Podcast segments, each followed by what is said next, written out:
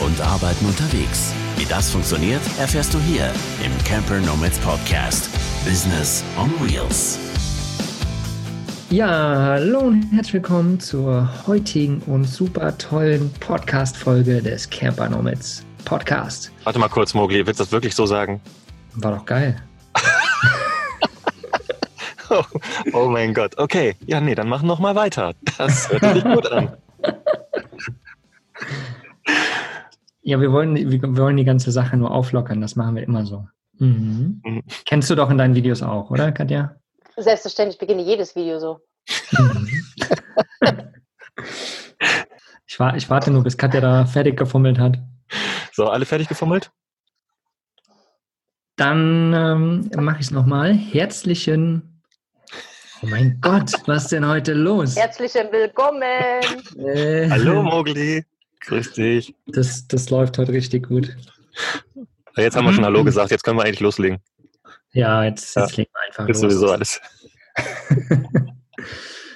Ja, und los geht's. Aber bevor wir in die Podcast-Folge starten, geht es noch kurz um unseren Mitgliederbereich. Denn vor ungefähr zwei Wochen haben wir die zweite Runde sozusagen eröffnet unseres Mitgliederbereichs. Es haben sich wieder einige Leute eingeschrieben und es geht genauso voran wie die ersten drei Monate des Jahres sozusagen auch schon. Und gerade jetzt in dieser schwierigen Zeit haben wir uns überlegt, wir machen ein öffentliches Coworking für alle. Und jeden Mittwoch, gerade jetzt im April, findet das öffentliche Coworking statt. Schaut da einfach mal in Facebook vorbei und dort findet ihr die ganzen Veranstaltungen.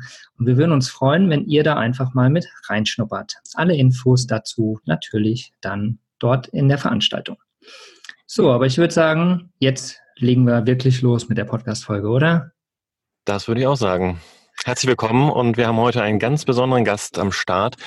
Sie betreibt einen YouTube-Kanal, einen sehr erfolgreichen YouTube-Kanal. Das ist mittlerweile, glaube ich, schon fast drei Jahren, mindestens zwei Jahre, denn da waren Mogli und ich auch mal Protagonisten in dieser großartigen Show.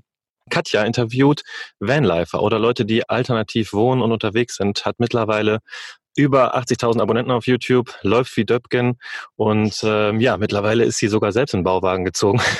Was das alles auf sich hat, wie sie dazu gekommen ist, erzählt sie uns heute. Herzlich willkommen, Katja.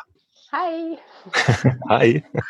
Fang doch mal vielleicht damit an, erzähl doch mal ganz kurz vielleicht ein, zwei, drei Worte zu dir, zu deinem Alter, zu deinem Werdegang. Wo kommst du her? Wer bist du? Was machst du? Ähm, sag doch mal eben kurz. Alter, tatsächlich, okay. dreißig plus, wir wissen. Genau, dreißig plus. Also ursprünglich komme ich auch aus den Medien. Ich ähm, war sieben Jahre beim Radio, vier, fünf Jahre beim Fernsehen und ähm, habe dann irgendwann die Formate, die wir gemacht haben, nicht mehr ertragen und habe dann einfach gesagt, okay, ich möchte etwas machen, was authentisch ist und was einen gewissen Mehrwert hat. Und dann habe ich ähm, einen Kanal äh, gegründet auf YouTube, genau, seit drei Jahren, seit äh, ziemlich genau drei Jahren im April. Jetzt haben wir das Jubiläum, drei Jahre. Uh, herzlichen Glückwunsch. Ja. Ja, und Thilo hat es gerade eben schon gesagt, äh, Thilo und ich, wir waren auch Protagonisten, das war ziemlich genau vor zwei Jahren, ich erinnere mich noch, das war im Januar bei mir, als das Travel Festival in Leipzig stattgefunden hat. Da haben wir uns ja auch das erste Mal dann wirklich persönlich getroffen, Katja, und da haben wir dann den Termin ausgemacht. Und ja, war ein sehr, sehr cooles Video und ich muss sagen, mich sprechen jetzt zwei Jahre danach immer noch Leute auf dieses Video an. Ich kenne dich doch aus dem YouTube-Video da. Das ist ganz lustig sogar, es war sogar so teilweise, die Leute haben dann mich angesprochen und gesagt, dein Kanal ist total super. Und ich so, was für ein Kanal? Mhm. Weil wir hatten, zu der Zeit haben wir ja bei Dachzelt Nomaden gar nicht viel gemacht und meiner war ja sowieso nicht ähm, bespielt und das war tatsächlich das Video. Das hat unglaublich viel ähm, ja, für Furore gesorgt, kann man schon sagen. Und dann bist du zur Rampensau geworden. Keine Ahnung, das war auf jeden Fall ein schönes Video und es war ein sehr, ähm, für mich auch ein sehr krasses Erlebnis, muss ich sagen. Ich ähm, habe das erst im Nachhinein festgestellt, was das für mich auch für eine krasse, ähm, ja, ein Schritt nach vorne war, weil ich nicht nur, weil es jetzt dann ein Video gab und man halt gesehen hat, naja, der Vogel macht das und das, sondern für mich persönlich, weil ich tierische Angst hatte, von dir interviewt zu werden. Ich wusste mhm. es genau. Und weißt du noch, Katja, wie wir da waren und ich total hibbelig irgendwie nichts auf die Kette gekriegt habe, tausend Sachen habe fallen lassen und irgendwie, boah, alles durcheinander und ich habe gedacht, um Gottes Willen, wie kann man daraus jemals ein vernünftiges Video schneiden?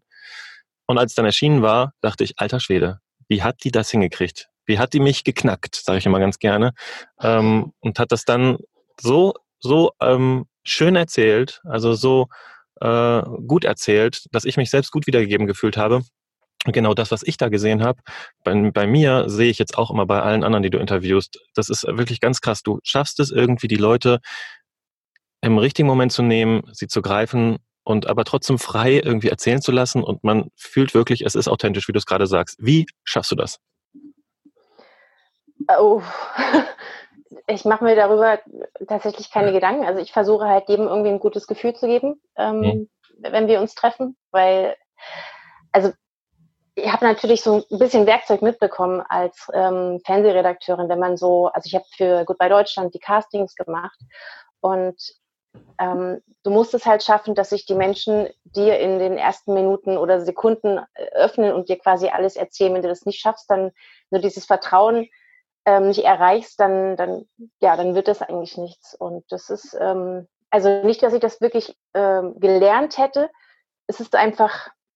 Ich habe es einfach irgendwie intuitiv gemacht und ähm, mache das heute noch. Und ich finde das irgendwie, ähm, also es ist so, man, man verlässt so eine gewisse Bewusstseinsebene und äh, das klingt jetzt ziemlich esoterisch und äh, romantisch, aber man, man, man verschmelzt so auf einer und nur dann, also nur dann schafft man es quasi anzudocken. Aber das, mhm. das passiert alles völlig äh, ähm, unterbewusst. Also das ist jetzt nicht so, dass ich sage, okay.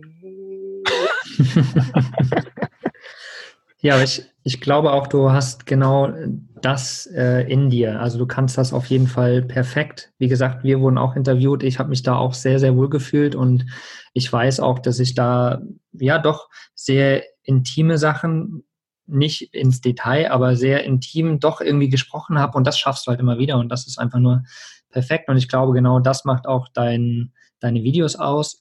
Und man sieht es natürlich auch an den Zahlen. Ne? Wie gesagt, vor, vor zwei Jahren, als wir interviewt war, äh, wurden, da waren wir irgendwo bei zehntausend, fünfzehntausend, glaube ich, oder sowas, die du da hattest an, an Followern, glaube ich. Und ja, irgendwie sowas in dem Dreh rum, glaube ich. So, und jetzt sind wir bei über achtzigtausend, ne? Zwei Jahre später. Also das ist auf jeden Fall eine exponentielle Steigung, die ja, ist nicht so einfach zu machen und die würde nicht passieren, wenn die Sachen nicht geil sind, die du da an den Start bringst, auf jeden Fall. Ähm, mich würde aber nochmal so ein bisschen so ein paar Schritte davor interessieren. Ne? Bist du selbst Vanliferin? Also wir haben ja gerade gehört, du lebst jetzt in einem Bauwagen, aber bist du selbst Vanliferin? Warst du Vanliferin? Bist du unterwegs gewesen im Camper? Wie bist du überhaupt zum Campen gekommen? Vielleicht kannst du da nochmal kurz einsteigen, weil das Thema, was du dir äh, in deinem, in deinem YouTube-Kanal ja vorgenommen hast, ist, baut ja irgendwie darauf auf. Also wo kommt das her? Ähm, angefangen hat es zweitausendzehn, da habe ich auf Lanzarote gelebt und der Vater meiner Tochter ist ausgezogen, also wir hatten uns getrennt, er ist ausgezogen und ist in einen ähm, Bus gezogen, so ein Hanomag Kenschel, so ein tolles Teil. Und ähm, ich blieb dann in, dieser, in diesem Haus am Strand, was total schön klingt, aber eigentlich hätte ich lieber getauscht.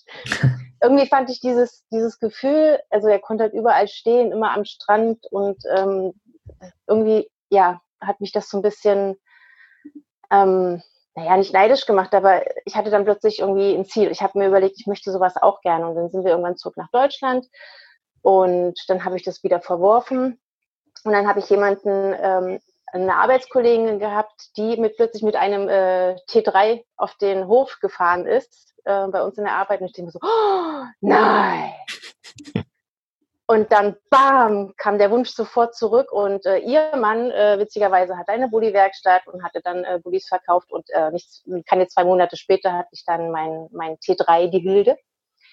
Und mit der sind wir ähm, ganz viel rumgefahren, also in den Ferien äh, bei Deutschland, Schulpflicht und so weiter. Und ähm, das war quasi so mein Einstieg ins Vanlife. Und als ich mir überlegt habe, ich würde gerne mehr als nur in den Ferien fahren, also irgendwie gerne mal ein Jahr oder so, ähm, war dann die Hilde doch ein bisschen zu klein, weil es gab keine, also du hast keine Stehhöhe gehabt, du hast keine Toilette, keine Dusche. So für Festivals und Urlaub war das ganz nett, aber für länger zu zweit war sie einfach zu klein. Und dann kam das Wohnmobil und dann sind wir ein Jahr unterwegs gewesen. Genau. Und hast du da die äh, Idee dann zu deinem Kanal gehabt? Also wurde dann die Idee geboren mit dem YouTube-Kanal oder wie, wie kam das zustande, dass du dann gesagt hast, Mensch, ähm, mich fasziniert das Thema, ich möchte darüber jetzt mal einen Kanal machen? Und hast du es darauf angelegt oder kam das irgendwie zufällig? Also hast du dir gedacht, Mensch, wäre doch mal cool, Videos über Vanlifer zu machen, mache ich das doch jetzt mal? Oder hast du irgendwie zufälligerweise ein Video gemacht und auf einmal, ach, fühlt sich ganz gut an, mache ich mal weiter und guck mal, was passiert? Ähm, das, also eigentlich habe ich, hab nicht ich das entschieden, äh, welche Videos laufen, sondern äh, die Zuschauer. Hm. Weil ich hatte angefangen mit äh, Videos so für ähm, ja, Zahnpasta-Herstellung oder so irgendwie so ein bisschen äh, alternative Sachen, aber nicht so wirklich auf das Vanlife bezogen. Dann hatte ich mal meinen, ähm, also meinen Ex-Schwager sozusagen besucht, der lebte auf La Palma in einer Höhle und dieses Video ist äh, wurde ziemlich gut angenommen und dann habe ich gedacht, okay, äh, ja, vielleicht finde ich ja noch so Leute, die so ein bisschen anders wohnen. Dann hatte ich mal auch eine Yogalehrerin, die im Van lebte und also immer wieder mal habe ich diese Videos eingebaut und habe aber nicht so den Fokus drauf gelegt, weil ich eigentlich eher so nachhaltige Lebensweisen, also in, in Form von äh, ja, Waschmittel aus der Natur und so, sowas wollte ich eher zeigen. Und dann waren wir in, in Tarifa gewesen, auf der Schweinewiese und da gab es halt, da stehen im Sommer hunderte Camper und da ähm, habe ich halt ein, zwei Leute interviewt und diese Videos, also das eine zumindest, das ging äh, so krass ab, dass ich dachte, okay, möglicherweise interessiert das die Leute und dann habe ich halt mehr und mehr ähm, Vanlifer gesucht und habe festgestellt, doch, das ist wohl gerade sehr gefragt.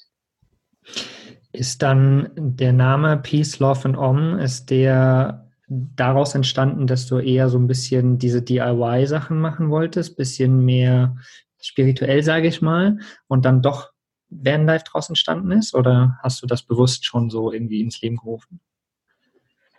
Ähm, der Name Peace Love and Om ist, ist eigentlich noch sehr viel älter, weil ich ähm, nach meinem ersten, also nach meinem Burnout zwanzig dreizehn, ähm, habe ich überlegt, okay, ich möchte irgendwas machen, was was mich persönlich und andere irgendwie runterbringt, ein bisschen äh, ja, entspannt. Und ich hatte nebenbei noch eine Yogalehrerausbildung gemacht und habe mir gedacht, hey, eigentlich wäre es total cool, da war meine Tochter noch im Kindergarten, also keine Schulpflicht, wenn ich so Yogareisen anbiete. Und äh, habe dann nach einem Namen gesucht und da passte Peace, Love and Om irgendwie großartig.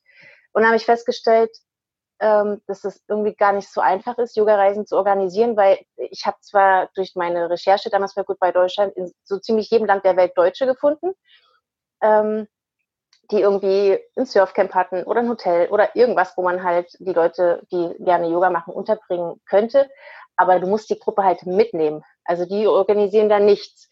Und wenn du keinen Namen hast als Yogalehrerin in Deutschland, wer würde denn mit dir nach Costa Rica reisen wollen zum Beispiel? Also das war einfach so schwer, äh, dass ich dachte, okay, dann, dann wird das jetzt nicht. Aber der Name war schon und ich hatte schon ähm, den Facebook-Account und hatte mich über, über den Namen schon bei YouTube angemeldet. Also es, es existierte schon der äh, YouTube-Account, allerdings ohne Kanal.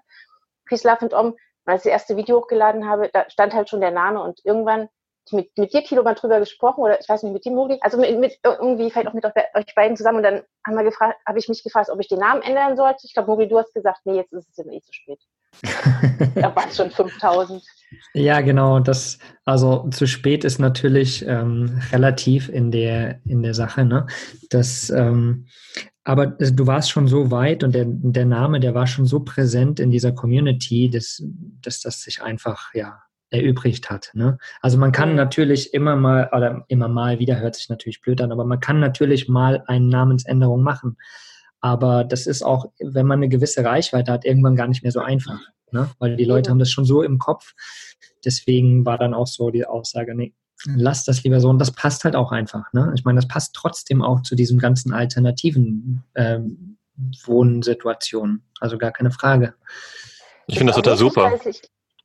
Ja. Ähm, es, es identifizieren sich ganz viele damit. Also ich hatte mal mhm. das bei Instagram ähm, irgendwie reingestellt und äh, da kam ganz viel zurück vom wegen, ja nein, also du, du, du entspannst ja die Leute, du gibst denen so viel, so viel, also die können sich wirklich mit jedem, mit jedem Peace, Love and Om, mit jedem Wort davon identifizieren und dachte, dachte ich mir so, okay, also wenn ihr das könnt, von mir aus, dann lasse ich das. Das war Du hast ja gerade das Thema Burnout angesprochen, auch nochmal kurz, vielleicht da auch nochmal kurz einen Bogen geschlagen ähm, mit dem Peace, Love and Om. Hast du das Gefühl, dass du jetzt ähm, mit dem, was du jetzt machst, mehr Ruhe in dein Leben reingebracht hast und ähm, diese Sachen, die zum Burnout geführt haben, irgendwie möglichst ja, ausgeklammert hast, sage ich mal, oder zumindest so weit unter Kontrolle hast, dass es jetzt für dich entspannter und ruhiger läuft? Es könnte. ähm, also ich weiß sehr wohl, was dazu führt, und ich weiß auch, wie ich das einschränken kann. Ähm, aber ich glaube, dass, ähm, und da geht es mir nicht alleine, nach, nach so einem Zusammenbruch bist du einfach nicht mehr stressresistent. Ich weiß nicht, ob das jemals aufhört oder ob das irgendwann, ob du irgendwann wieder zu hundert Prozent funktionieren kannst, aber ich merke, sobald eine Stresssituation kommt, egal woher, ähm, kommen so diese Symptome, dieses Kribbeln, dieser, dieser erhöhte, dieses Rauschen des Blutes, und wo du dann denkst, okay, jetzt kriege ich einen Nervenzusammenbruch.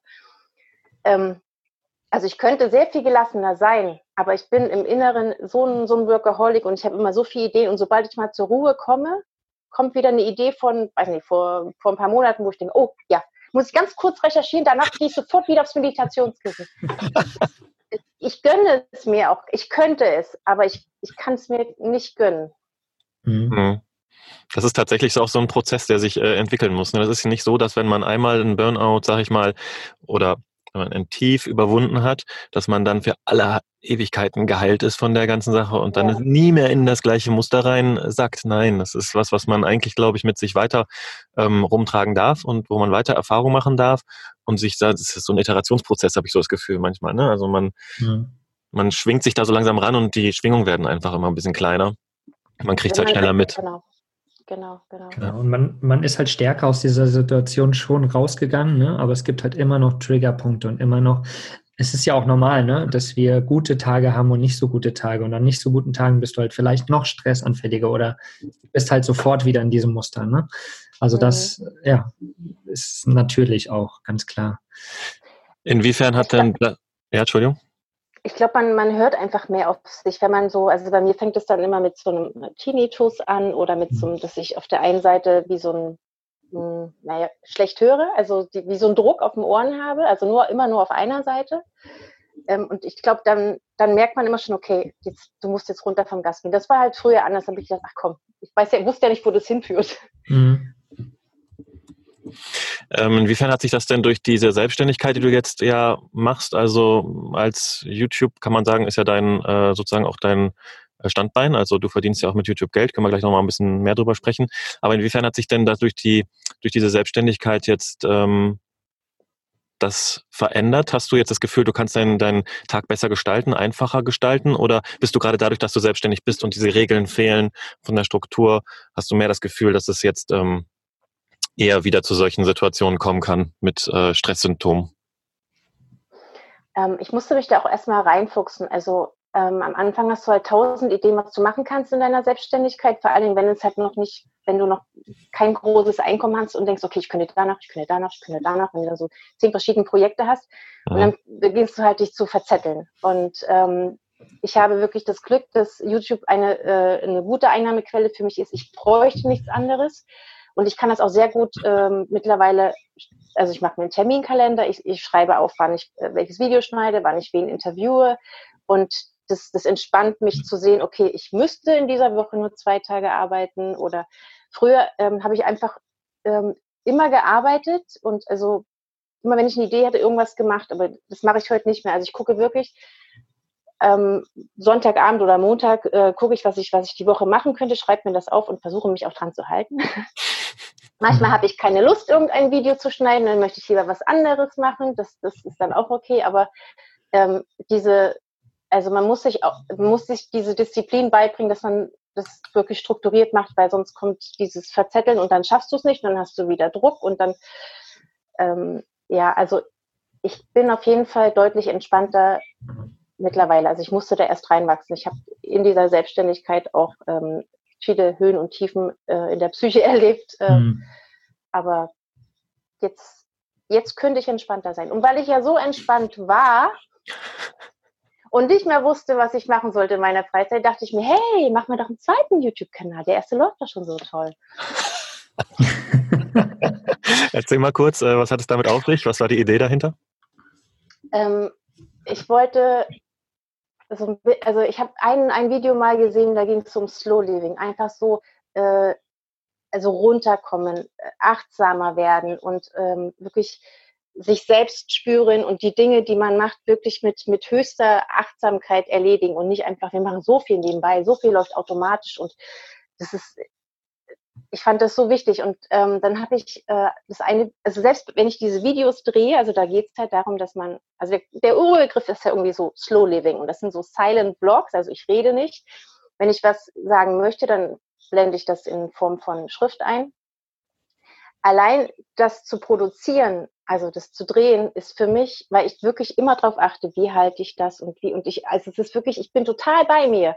Das gibt mir schon äh, wirklich ganz, ganz viel, ganz viel Ruhe und ich komme runter. Deswegen äh, mache ich diese Videos. Allerdings bleibt mir gar nicht immer so viel Zeit dafür, dass es mich am Ende dann doch wieder stresst. es, es bleibt gar nicht so viel Zeit für Slow Living, ist ja auch spannend, ne? Das ja. Passt nicht dann wieder. Super cool. Wie heißt der Kanal, damit wir das auch nochmal eben kurz gesagt haben? Bohemian Soul. Bohemian Soul. Und wie läuft das mit dem Kanal? Ähm, naja, ich bin da halt ein bisschen nachlässig, weil es halt nur so, ein, so, so nebenbei läuft und auch noch nicht wirklich äh, Profit, äh, also ich verdiene da noch nicht wirklich Geld, deswegen ist es eher so ein bisschen stiefmütterlich behandelt. Ähm, aber ich denke, also wenn ich da ein bisschen mehr Energie reinbringe und äh, regelmäßig äh, Videos hochlade, das ist ja quasi das Geheimnis, du musst halt wirklich regelmäßig was hochladen, ansonsten schläft das Ding ein und dann kommen auch keine Klicks. Aber irgendwann kommt es.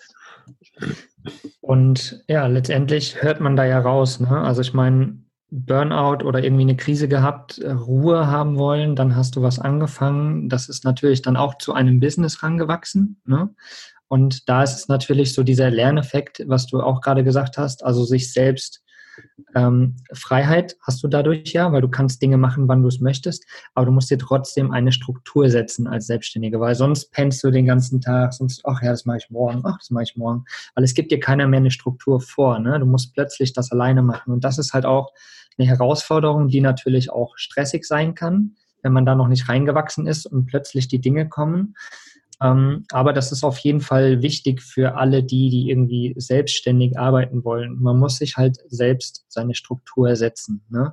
Die kann, ich sage immer so eine flexible Struktur irgendwie, ne? Weil du hast eigentlich so Baukästen, ne? Normalerweise in einer Festanstellung kriegst du deine Baukästen vorgesetzt von acht bis siebzehn Uhr oder so, musst du das und das machen. So und so musst du halt selbst deine Baukästen setzen, ne? Und die können halt ganz flexibel sein und dann kann man hin und her schieben, aber ist natürlich auch ja, eine Herausforderung auf jeden Fall, die dann auch tatsächlich zum Stress führen kann. Aber wenn man sich da einmal eingelebt hat, ist das ganz cool. Was mich nochmal interessieren würde, ähm, war dir von Anfang an klar, dass äh, YouTube dich irgendwann finanzieren würde? Und hast du jetzt den YouTube-Kanal einfach so angefangen oder hast du gesagt, so, ich werde jetzt YouTuberin? Äh, nein, also ich habe schon mit YouTube angefangen, mit der Absicht, damit Geld zu verdienen, auf jeden mhm. Fall. Also das war, das war ganz klar. Ich wusste zwar, ich muss mehr Zeit geben, und ich hatte ja den Gründerzuschuss im Hintergrund, äh, dass ich quasi wirklich ein halbes Jahr ausprobieren kann, was ich, was ich will. Aber ähm, ich hatte das große Ziel, damit Geld zu verdienen, auf jeden Fall. Und hast du, ähm, hast du geahnt, dass das so durch die Decke gehen wird? Also, oder wann war dir klar, dass das, ähm, pff, dass da jetzt also Bums hintersteckt? Wahrscheinlich das Video, was du gerade erwähnt hattest. Aber dass es so krass durch die Decke geht, wie es jetzt gegangen ist in den letzten zwei Jahren? Never, never. Also ich habe, äh, also Vanlife ist ja eine kleine Nische, dachte ich mhm. mir so, ne? Und ähm, dachte mir, naja, okay, Deutschland, Österreich, Schweiz haben wir noch deutschsprachig, aber ähm, wenn wir da vielleicht so zehntausend, ich weiß gar nicht, wie, wie viel, wie viel waren es, als ich losgefahren bin? Wir hatten einen Podcast gemacht, Mogli, ähm, wo da du noch gesagt hast, ach komm. Da waren wir, glaube ich, bei, bei, ich glaube, siebzehntausend oder sowas. Und dann war irgendwie so, das war War, war das so Oktober, November oder sowas, glaube ich? Nee, das kurz vor der Reise, vor zwanzig achtzehn redet ihr? Vor zwei Jahren, ja, stimmt, vor ja, genau. Aber, aber das war, glaube ich, kurz vor Ende des Jahres, ne? Irgendwie so. Kann das sein? Naja, wie auch immer. Und auf jeden Fall waren da irgendwie noch zwei, drei Monate. Und da habe ich gesagt, komm, die zwanzigtausend knackst du bis dahin. Ne? Und du so, boah, ich weiß noch nicht so genau, keine Ahnung, mal gucken. So einen Zacken, einen Monat später waren zwanzigtausend da irgendwie. Das ging, das ging echt irgendwann richtig äh, schnell. Also es kommt immer darauf an, was man für ein Video hat. Mhm. Ähm, dass irgendwie nochmal so, dass du nochmal Abonnenten kriegst von, weiß ich nicht woher. Also das war, also es, ich bin unglaublich überrascht und dankbar, dass das so in die Höhe gegangen ist. Und ich denke immer noch, klar, ich würde mich über hunderttausend Abonnenten freuen, aber ich denke, aber wir sind halt, es ist halt auch nur eine kleine Nische. Was ist da möglich? Und dann, dann sehe ich einen Fritz Meinecke und ich glaube, äh, Bushcraft und so ist noch kleiner als Nische und der hat, reden wir nicht drüber. Ja, ziemlich viel. Ja. So, ich glaube, jetzt wollte du was sagen. Ich wollte was sagen. Nee, nee, sag, sag du was. Ähm, jetzt weiß ich aber nicht mehr, was ich sagen wollte. Also, lieber oh. Tilo. Aber, doch, also, aber ich, hab, ich weiß, was, was wir da anschließen können, weil ähm, für, für viele ist ja einfach auch nicht klar, was denn jetzt eigentlich bei YouTube rumspringt. Ich glaube, das ist ja auch erst in den letzten Jahren erstmal so wirklich in dem Allgemeinheitsgedanken äh, gut angekommen, dass man mit YouTube tatsächlich Geld verdienen kann, auch wenn man einfach nur Computerspiele spielt, obwohl da gibt es noch andere Plattformen für. Ähm, jetzt, ähm, sag mal, Butter bei die Fische. Also du hast jetzt achtzigtausend Abonnenten, da sind, weiß weiß ich, wie viele Millionen Views auf deinen Dingern. Das beste Video hat, glaube ich, über zwei Millionen Views, habe ich das richtig gesehen? Ähm, ist auf jeden knapp, Fall, knapp. Ja, es ist auf jeden Fall unglaublich viel los dort auf dem Kanal.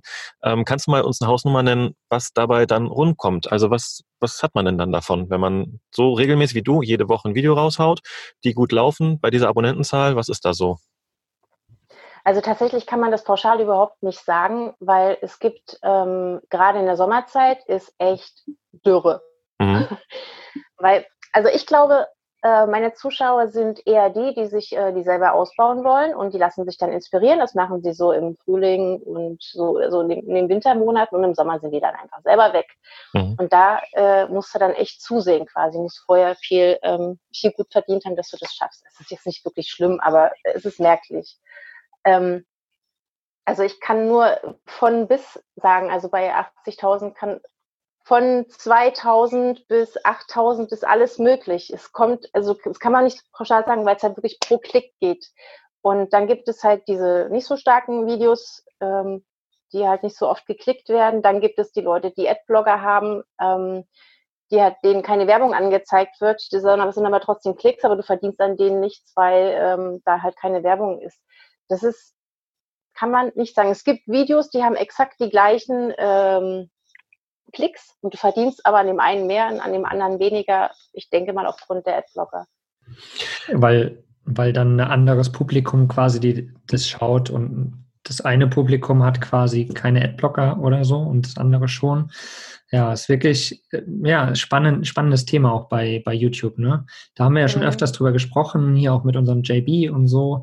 Das ist, wir denken ja oder viele denken immer, ja geil, bei achtzigtausend, die hat ihre fünftausend im Monat, easy peasy, locker.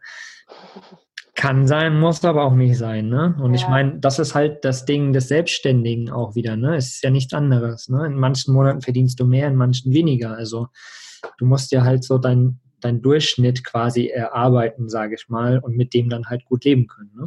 Obwohl ich auch sagen muss, das hört sich ja jetzt also nach keinem jetzt schlechten Verdienst an. Ne? Selbst wenn man zweitausend jetzt annehmen würde, äh, hat man ein gutes Auskommen, wenn man dann auch noch minimalistisch lebt, keine Ahnung, sich da jetzt kein, äh, keine großen Sachen finanzieren muss, dann ist das ja auf jeden Fall eine gute Sache. Und das ist ja jetzt nicht so, dass man dafür erstmal eine Million Abonnenten braucht. Das ist vielleicht das Interessante daran. Es ist nicht einfach, achtzigtausend zu erreichen, aber es ist nicht so, dass man ne, Millionen davon braucht, damit man am Ende einigermaßen sich damit finanzieren kann. Das ist schon mal eine ziemlich coole Nachricht.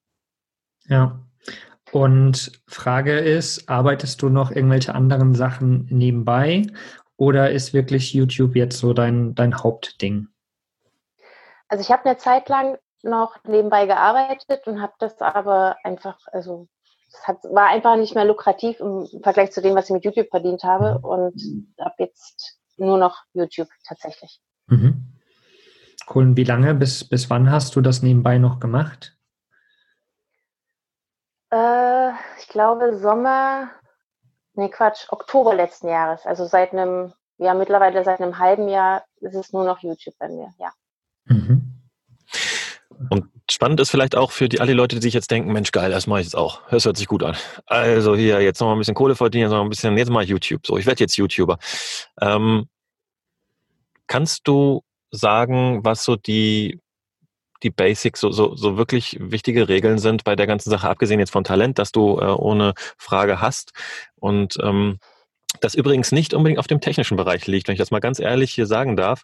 Also ähm, Katja schafft es immer wieder in all ihren Videos, Unschärfen an den unmöglichsten Stellen einzubauen. Hey, und ich, ähm, und mit ich, der neuen Kamera nicht. Okay, die neue Kamera jetzt seit zwei Tagen macht das nicht mehr, aber zwei Jahre ungefähr habe ich in jedem Video gedacht so, oh mein Gott, was ist da los mit der Kamera? Nicht mit Katja, mit der Kamera. Mhm. Und ähm, aber es ist egal, Leute, es ist sowas von egal. Der das Inhalt stimmt mega. Sie schafft es, wir haben es ja gerade schon gesagt, mega die Leute rüberzubringen, zu porträtieren. Ich liebe ihre Videos. Aber, und die Technik ist erstmal zweitrangig. Und mhm. also trotzdem läuft der Laden. Aber äh, was mich jetzt, äh, was ich jetzt fragen wollte, ist, wie äh, hast du da eventuell so, so, so Hinweise, wie zum Beispiel, ja, Technik ist nicht so wichtig oder Regelmäßigkeit hast du gerade gesagt. Das sind so Sachen, wo man vielleicht, das sind so Grundregeln des ganz normalen YouTubes-Alltags, die einem vielleicht helfen, wenn man selbst was aufbauen möchte. Ähm, wenn ich noch mal kurz meine Kamera verteidigen dürfte. Gerne. Also, Gerne. Vielleicht ist dem einen oder anderen aufgefallen, ähm, also klar, die erste Kamera, das war eine Canon, das, die war relativ günstig äh, für eine Canon, also fünfhundert Euro, das, äh, damit fängt man halt an. Die hatte wirklich schlechten Autofokus. Dann habe ich ganz, ganz hart gearbeitet, um äh, mir eine bessere zu kaufen und die ist super, aber, und jetzt kommt es, Diese, also wenn da jetzt noch eine Unschärfe ist, dann ist die nur in den Interviewsituationen. Und ihr beide, ihr, wir haben, ich habe euch ja interviewt.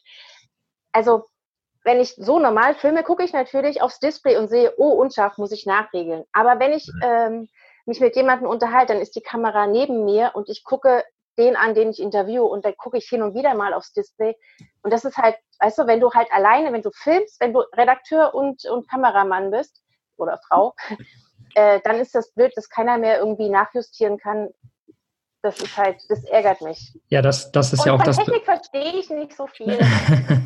Ist ja auch nicht schlimm, aber das ist halt, das ist halt genau das Besondere auch ja an dir, ne? Und an deinem Kanal, dass du das wirklich alleine machst, ne? Wie viele andere YouTuber, die so in die Range gehen, haben dann irgendwie noch ein, zwei Leute im Hintergrund, die schnippeln oder die sonst irgendwas machen. Aber du machst das ja wirklich alles alleine. Von überlegen, wen könnte ich dabei haben? Genau, Frauenpower, wup, wup. Und ähm, bis äh, den, den, äh, die, das Filmen, bis Schnitt, bis alles halt, ne? Und das ist halt auch nochmal was Besonderes an dir, finde ich. Danke. Ja, und jetzt zu den Basics. Ja, erzähl, ich bin ganz neugierig. Also das Wichtigste, und das habe ich halt auch, äh, sehe ich auch immer wieder, äh, ist Authentizität. Also wenn du nicht, wenn es nicht dein Ding ist äh, oder wenn das Thema nicht zu dir passt, dann, dann scheiße, merkt man das einfach. Wenn ich meine ersten Videos angucke, das war zwar das, was ich äh, selber irgendwie auch ausprobiert habe, aber ähm, das ist, ich habe es, weiß nicht, weiß nicht, falsch rübergebracht, aber ich habe es nicht wirklich so intensiv gelebt offensichtlich, denn diese, dann wären diese Videos auch besser gelaufen. Aber da, wo ich mich wirklich, wirklich wohlfühle, ist einfach diese Vanlife-Schiene und diese, diese Tiny House. Und ich, ich merke das immer wieder, ich, das ist einfach meins, ich muss mich da nicht vorbereiten, ich muss da nichts machen, ich gehe rein und bin in dieser Wolke und fühle mich wohl. Und das ist einfach wichtig, dass du dir treu bleibst, dass du nicht einfach irgendjemanden dir äh, ausguckst und denkst, so möchte ich das jetzt auch machen, weil das, das merkt man einfach. Und dann natürlich die Regelmäßigkeit, also äh, YouTube, der Algorithmus von YouTube ist echt, äh, also kann dein Feind und auch dein Freund sein. Ne? Also wenn du regelmäßig äh, hochlädst, dann denkt sich YouTube, oh, dann werde ich doch dieses Video, was sie jetzt das nächste Mal hochlädt, einfach mal vorschlagen, dass das auch andere sehen. Weil sie, ne, die merken dann, oh, der Kanal ist gefragt und so weiter und dann supporten die dich auch. Also du musst wirklich regelmäßigen Content geben, guten Content. Ähm, und äh, die Länge ist auch entscheidend, habe ich äh, gelernt. Also kurze Videos äh, werden nicht so oft geklickt, zu lange Videos allerdings auch nicht. Irgendwas zwischen zehn und zwanzig ist irgendwie so. Kommt ein bisschen auch aufs Thema an. Ähm, Minuten meinst du, ne? Minuten, Minuten. Genau. Nur falls jetzt Leute Fragen stellen, zwanzig Stunden. zehn und zwanzig Menschen. Ähm, ja, nein, ähm, ja, ich glaube, das war so, das waren so die Basics erstmal. Mhm. Und ähm, ich habe es gerade ganz bewusst dieses Thema auch so deutlich angesprochen mit dieser mit dieser Unschärfe, gar nicht, weil ich das jetzt so verurteilen wollte, sondern weil ich gerade eben zeigen wollte, dass es wirklich nicht auf die Technik ankommt. Und ich habe ja selbst aus meiner Erfahrung als Fotograf, ähm, der es nie gelernt hat und der immer ein, der irgendwann mal gedacht hat, Mensch, damit ich weiß, ob es wirklich an mir liegt, muss ich jetzt die beste Technik haben, um das mal herauszufinden. Wenn, wenn ich dann noch Fehler mache, dann weiß ich, liegt es an mir. Und ich kann euch sagen, es liegt nie an der Technik. Also ganz selten nur an der Technik. Die muss dann schon wirklich sehr schlecht sein. Ähm, macht den Inhalt einfach gut, ne? Der, die Technik ist erstmal nebensächlich. Du kannst bei YouTube auch mit Handyvideos arbeiten. Ja, die Handykameras sind mittlerweile so geil. Musst dir keine neue Kamera anschaffen. Und man kann lange mit normalem Equipment arbeiten und selbst wenn Fehler passieren, und das zeigt das ja auch, lass sie drin, ja, Katja dreht die Videos nicht nochmal neu und macht jetzt nochmal alles von vorne, nur weil da eine Unschärfe drin ist, dann sind da halt eben drei Minuten Unschärfe drin. Ich übertreibe, Leute, Sekunden Unschärfen und dann äh, ist gut. Also ne, der Inhalt ist halt das Wichtige. Das ist das, was du jetzt gerade auch bestätigst. Und du brauchst nur genügend Schnittbilder, die du drüber legst. Genau. Das ist äh, auch eine Technik. ähm, Genau, aber jetzt habe ich schon wieder vergessen, was ich wollte. Mann, das ist doch unglaublich. Immer das Dazwischengequatsche. Ich weiß es nicht mehr. Es kommt mir gleich wieder. Irgendwann gleich kommt es wieder und dann quatsche ich einfach dazwischen. Also wir hatten, vielleicht war es, was, was sie die Tipps gesagt hatte, was zur Authentizität, zum sich treu bleiben. Ach so, genau, ja. Siehst du, siehst du, da ist es wieder. Hier. Ich wollte das mit der achtzig zwanzig Regel sagen. Also hm. noch als kleinen Tipp. Und ähm, wir denken ja immer alle, wenn wir irgendwas machen, dann müssen wir hundert Prozent haben und dann können wir damit erst an die Öffentlichkeit und dann können wir das erst raushauen, weil vorher ist es ja nicht gut genug. So, aber das Beispiel jetzt von dir ist halt ganz gut, ne? Dann fehlt halt ein bisschen bei der Technik, sage ich einfach mal, ähm, aber der Inhalt ist halt super geil, ne? Und dann ist man halt bei achtzig zwanzig, aber das kann sich ja auch über die Zeit verbessern. Man lernt ja auch währenddessen, ne? Man beschäftigt sich immer wieder damit, was ist da jetzt falsch, wieso ist das jetzt so, ne? Muss ich das noch lernen, muss ich hier noch lernen, muss ich da vielleicht gucken, kann ich mir da mal Hilfe holen? Und so kann man dann halt irgendwann von diesen achtzig auf doch hundert Prozent gehen, ne? Aber das ist halt ein Lernprozess und das Wichtige dabei ist halt, dass man wirklich einfach selbst mit achtzig Prozent einfach loslegt. Das ist ja immer wieder das, was wir mitbekommen. Ne? Das ist ja auch das, was wir immer wieder machen. So, oh, wir haben jetzt einen Lounge, okay, das funktioniert aber noch nicht, egal, gehen wir trotzdem raus. Oder das passt noch nicht hundertprozentig, egal, gehen wir trotzdem raus. Ne?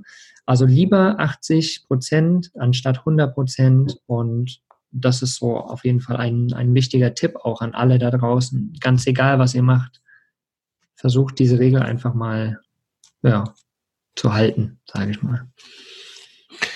Hätte ich dich jetzt vor, sage ich mal, zwei, drei, vier, fünf Monaten, hätte ich dich, glaube ich, mal irgendwann gefragt, Katja, Katja, wann ziehst du denn jetzt endlich mal in den Camper? Also so Vollzeit und so. Ähm, aber da hat sich jetzt was anderes ergeben, oder beziehungsweise was anderes, du hast es wahrscheinlich schon länger in, als Idee gehabt, aber da du ja so viele Leute im Camper interviewt hast oder in Tiny Houses, war es irgendwie, habe ich mir fast gedacht, die holt sich so ein bisschen Inspiration und jetzt zieht sie selber rein. Und tatsächlich, wir, wir sehen dich jetzt auch gerade, wer bei YouTube zuschaut, in deinem wunderbaren, niegelnagelneuen, freshen, mit Holz verkleideten, super gemütlichen Bauwagen. Kannst vielleicht einmal kurz schwenken, dann kann die, die in YouTube sind, mal kurz auch sehen, was da so zu sehen ist. Dann sehen da eine also wirklich Das ist richtig groß, sieht das aus, mit einer riesigen Eingangstür, schönes Fenster über dem Bett, nochmal so ein Küchentisch. Da ist sogar Ofen, glaube ich, drin, ne?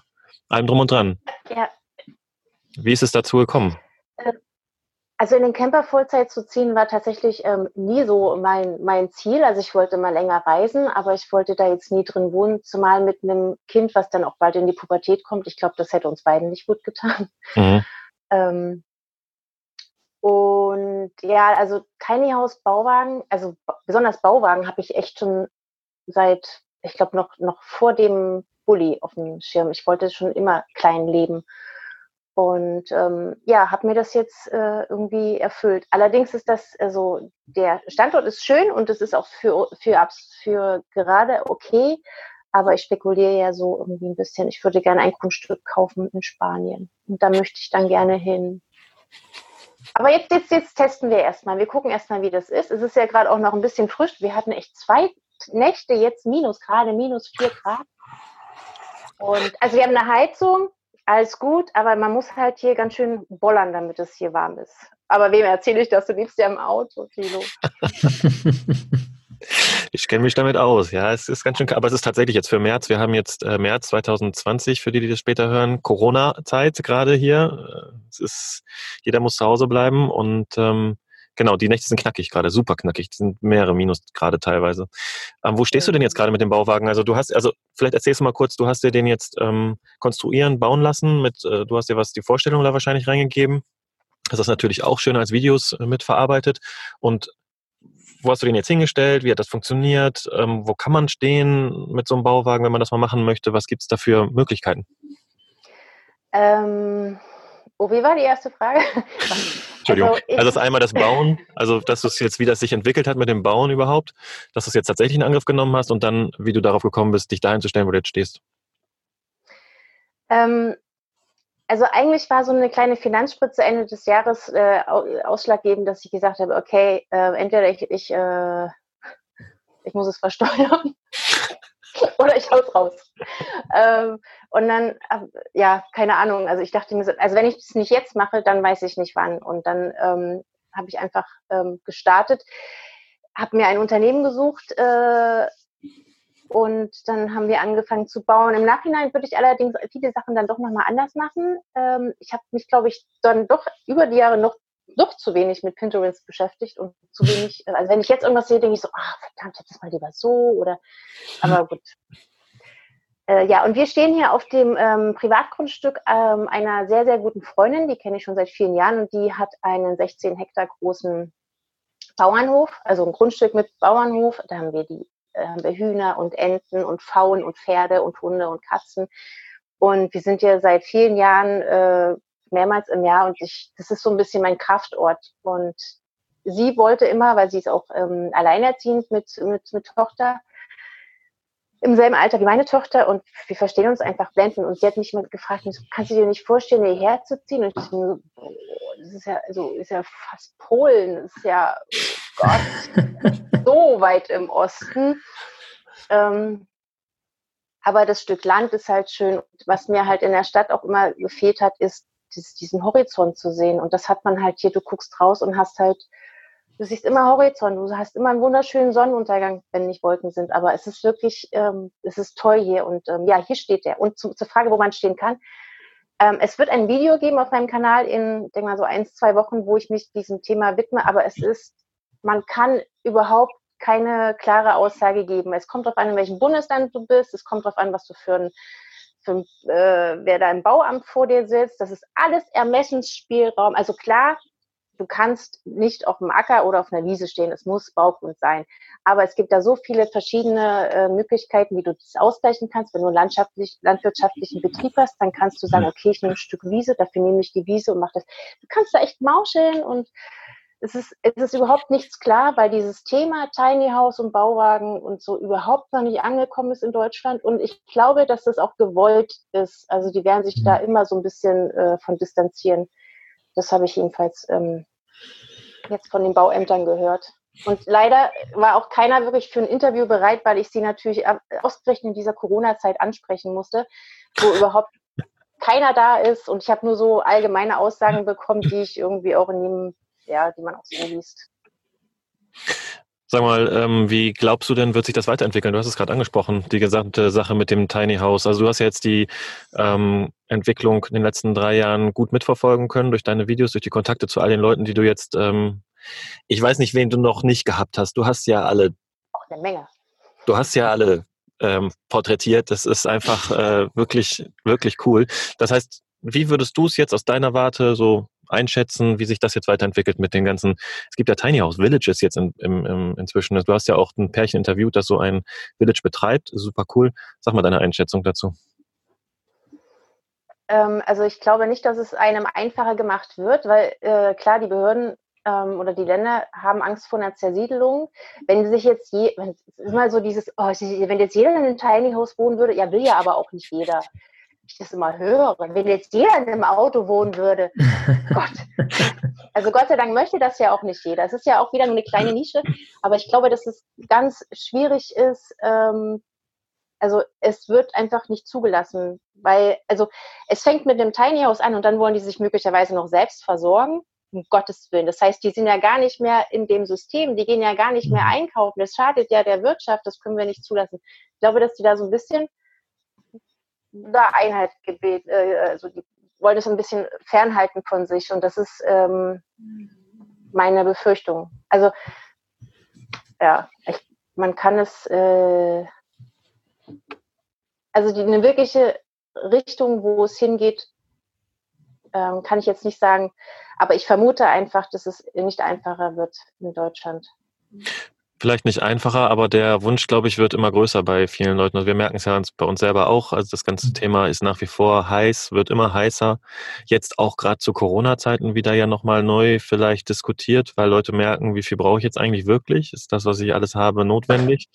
Geht nicht vielleicht auch ein bisschen weniger? Wo ist so mein, wie, ja, was brauche ich denn wirklich und ist das alles äh, notwendig? Ne? Und diese ganze Sache ähm, kommt und boomt. Und die, diese Villages habe ich auch gerade angesprochen, dass sich das irgendwo ähm, Gemeinschaften entstehen, die sich die dieses gleiche Idee haben. Wir brauchen nur einen bestimmten Grund, auf dem wir sind. Wir können uns gemeinsam versorgen und so. Und ich glaube, ähm, da passiert noch einiges in Zukunft. Bin da sehr gespannt, ob das... Äh, ob das nicht noch ähm, dann vielleicht auch doch tatsächlich wieder vereinfacht wird, weil die Leute sich gar nicht dagegen wehren können, weil da sowas, es kommt sowas von unten hoch. Das ist, was ich meine. Also, ja, ja, also ich, ich lese auch, auch, auch immer mehr, ähm, dass, also ich, der, die Nachfrage ist auf jeden Fall größer als die Leute, die es am Ende dann irgendwie auch realisieren. Hm.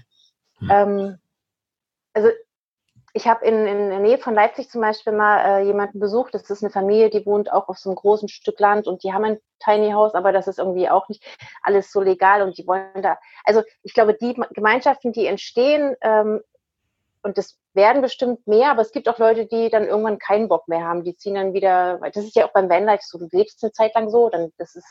Ich glaube, das richtige Beständigkeit gibt es einfach in diesem Leben nicht. Wir sind einfach nicht die Beständigen. Wir sind immer im Wandel. Aber das ist auch ganz gut, weil dann hast du einfach überall mal so ein bisschen reingeschnuppert. Du weißt, was, was dir gut tut. Du nimmst überall das Beste immer mit. Also es wird immer mehr diese Gemeinschaften geben, aber ich glaube nicht, dass das sehr, sehr legal immer ablaufen wird.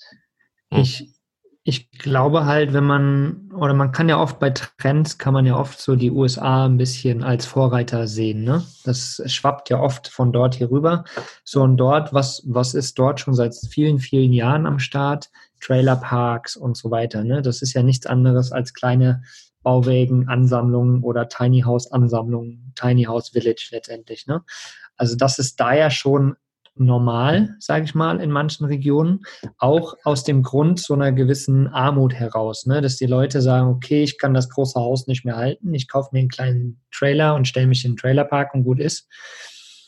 Und das, was gerade so in Deutschland, Europa, der Welt passiert mit der ganzen Wirtschaftskrise, kann ich mir schon vorstellen, dass vielleicht irgendwie so in die Richtung so Sachen passieren werden jetzt, ne? Vielleicht tatsächlich erstmal auf eine illegale Weise, aber irgendwann wird das natürlich sich auch verändern, ne? Und man merkt es ja jetzt schon, dass Leute immer mehr Interesse daran haben, kleiner zu werden, minimalistischer, finanziell kleiner auch.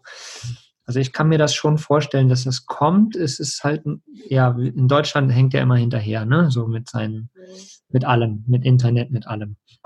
Wenn ich jetzt zum Beispiel an die, ähm, an die Wilde Heimat denke, ist ja auch ein, ähm, ein Naturcampingplatz in der Nähe von, also nördlich von Berlin, schon noch eine Stunde, wie heißt der noch, Finsterwalde, heißt der Ort so? Ich, ich glaube, ja, da oben, ja. An Havel auf jeden Fall.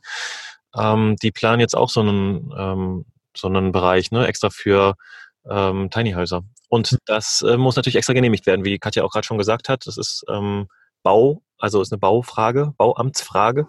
Und aber auf dem Campingplatz ist natürlich ideal. Also ich meine, da könnt das da einen Platz zu reservieren für sowas.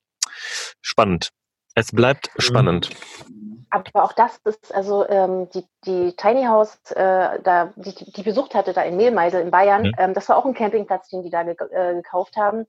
Und da war es auch nicht so einfach, den, äh, den, dass man sich da einfach mit den Tiny Houses hinstellt. Auch da gibt es wieder irgendwelche Richtlinien, die mussten jetzt eine Bebauungsplanänderung vornehmen. also selbst auf einem Campingplatz, wo man eigentlich von, davon ausgeht, dass das alles okay ist, wenn man da mit seinem Bauwagen oder Tiny House steht, nope. Ja, Leute, lasst uns was verändern. Lasst uns äh, Vorreiter sein.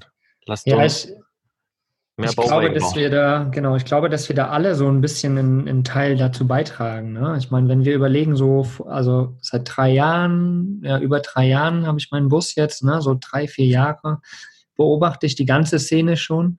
Und da sieht man schon, was sich in drei, vier Jahren jetzt entwickelt hat. Ne? Wenn man da jetzt einfach mal fünf oder zehn Jahre noch vorwärts geht, da bin ich gespannt, was da alles passieren wird. Und ich meine, wir sind ja da irgendwo auch ein Teil da, ja, des, des, des Rades. So, ne? Wir klären Leute auf, wir erzählen ihnen, wie es geht, wir zeigen ihnen, wir geben ihnen einen Einblick. Und das verändert natürlich. Ne? Also, let's rock'n'roll, würde ich sagen. Ja, ich glaube, wir haben äh, ein schönes äh, Zusammenspiel von Wohnen und Arbeiten heute hier geschafft in diesem Podcast, genau wie es sein soll bei den Camper Nomads. Perfekt. Okay. Haben erfahren, was man machen kann, wenn man selbstständig sein möchte mit YouTube. Und äh, Katja hat erzählt, was da alles geht. Ähm, wenn ihr euch dafür interessiert und überhaupt ja, für Camper Nomads, also für den für Selbstständigkeit unterwegs interessiert, dann guckt mal bei Camper Nomads vorbei. Mogli hat es am Anfang schon gesagt, wir haben diesen Mitgliederbereich, wo ihr reinkommen könnt und wo ihr äh, mit anderen zusammenarbeiten könnt und nach vorne rocken könnt. Der ist leider jetzt geschlossen, der wird erst wieder in zwei Monaten, zweieinhalb Monaten dann, wenn diese Podcast-Folge erscheint, wieder geöffnet, aber ihr könnt euch in die Warteliste eintragen und wenn ihr die Zeit euch versüßen wollt zwischendurch, dann arbeitet doch einfach mit anderen zusammen. Jeden Mittwoch hatten wir gesagt, ne, treffen wir uns auch, also offen für alle zum gemeinsamen Coworking. Genau, und aktuell für den April geplant. Wir gucken, wie lange sich die Situation so hält. Genau. Jetzt gerade in Corona-Zeit, dass wir uns da so ein bisschen gegenseitig unterstützen und pushen. Katja könnt ihr auf jeden Fall auch erreichen. Sie hat es gesagt, Peace, Love and Om, auch auf Instagram ist sie am Start, auf Facebook ist sie am Start, überall. Und sicherlich auch für die ein oder andere Frage, gezielte Frage zu haben. Und wenn ihr euch noch Videos angucken könnt, der Kanal ist voll. Ähm, angucken wollt, meine ich natürlich. Ähm, Unsere Videos können wir auch mal verlinken hier in den Shownotes. Guckt da mal rein, checkt das genau. mal aus und dann äh, genießt die Show. Ja, vielen Dank, liebe Katja. Cool, dass du dir die Zeit genommen hast und ja, so ehrlich und authentisch ähm, hier dein, dein, dein Werdegang, sage ich mal, ein bisschen präsentiert hast und was du so erledigst und machst und äh, auch, auch so die Idee hinter deinem ganzen Werdegang und dem ganzen Kanal und so. Mega cool. Vielen herzlichen Dank. Ich danke euch. Montags abends kommt immer ein Video, ne? Genau, achtzehn Uhr. Wobei ich würde in Corona-Zeiten würde ich jetzt erstmal, ähm, äh, weiß ich nicht. Also ich kann ja nicht mehr rausfahren und Leute interviewen. Ich habe noch zwei in der Pipeline und ich muss da sehr äh, dosieren. Ja, das ist natürlich jetzt schwierig auch, ne? Klar, du hast ja immer halt, du bist immer zu den Leuten gefahren, hast sie interviewt, ne? Schwierig jetzt aktuell. Ja. Hoffen wir, dass das äh, bald vorbei ist. Ja. Aber kurze Frage, hast du einen Plan dann jetzt, was du dann machst? Stattdessen wirst du den Kanal ruhen lassen oder wirst du was anderes machen? Äh, nee, was, nee, also also es gibt äh, hier in der Nähe gibt es schon mal so ein paar Leute, die, mit denen ich mich auch verabredet hatte, so an Ostern. Ich weiß nur nicht, inwieweit die da, also mir ist das wurscht, ich mache das gerne, aber die müssen halt auch äh, das machen wollen. Die müssen angstfrei sein, panikfrei sein, aber ich denke, wenn die so ein bisschen wie wir sind, dann geht das. Aber nee, ich würde den dann erstmal wahrscheinlich nicht bestücken. Also ich, nee, was anderes machen ist, ist Quatsch, weil dann verliere ich die Abonnenten, aber ähm, nee, also ich hoffe ja, dass nach Ostern wieder alles äh, normal ist. Hm. Yay. Wir drücken die Daumen, wir drücken uns die Daumen. Ansonsten lasst uns das Beste draus machen. Hände waschen nicht vergessen, zwei Meter Abstand halten und alleine einkaufen gehen. Genau, so ist das. Und immer schön den Einkaufswagen vor sich herschieben, damit man schön zwei Meter Abstand hat. Also vielen herzlichen Dank, liebe Katja. Danke dir, Thilo. Und danke, danke euch da draußen natürlich auch, dass ihr zugehört habt. Guckt mal bei uns auf der Webseite vorbei, camper nomads dot net, und da findet ihr natürlich auch die Podcasts und die Shownotes. Und ansonsten habt eine wundervolle Woche. Ciao mit V. Ciao. Tschüss.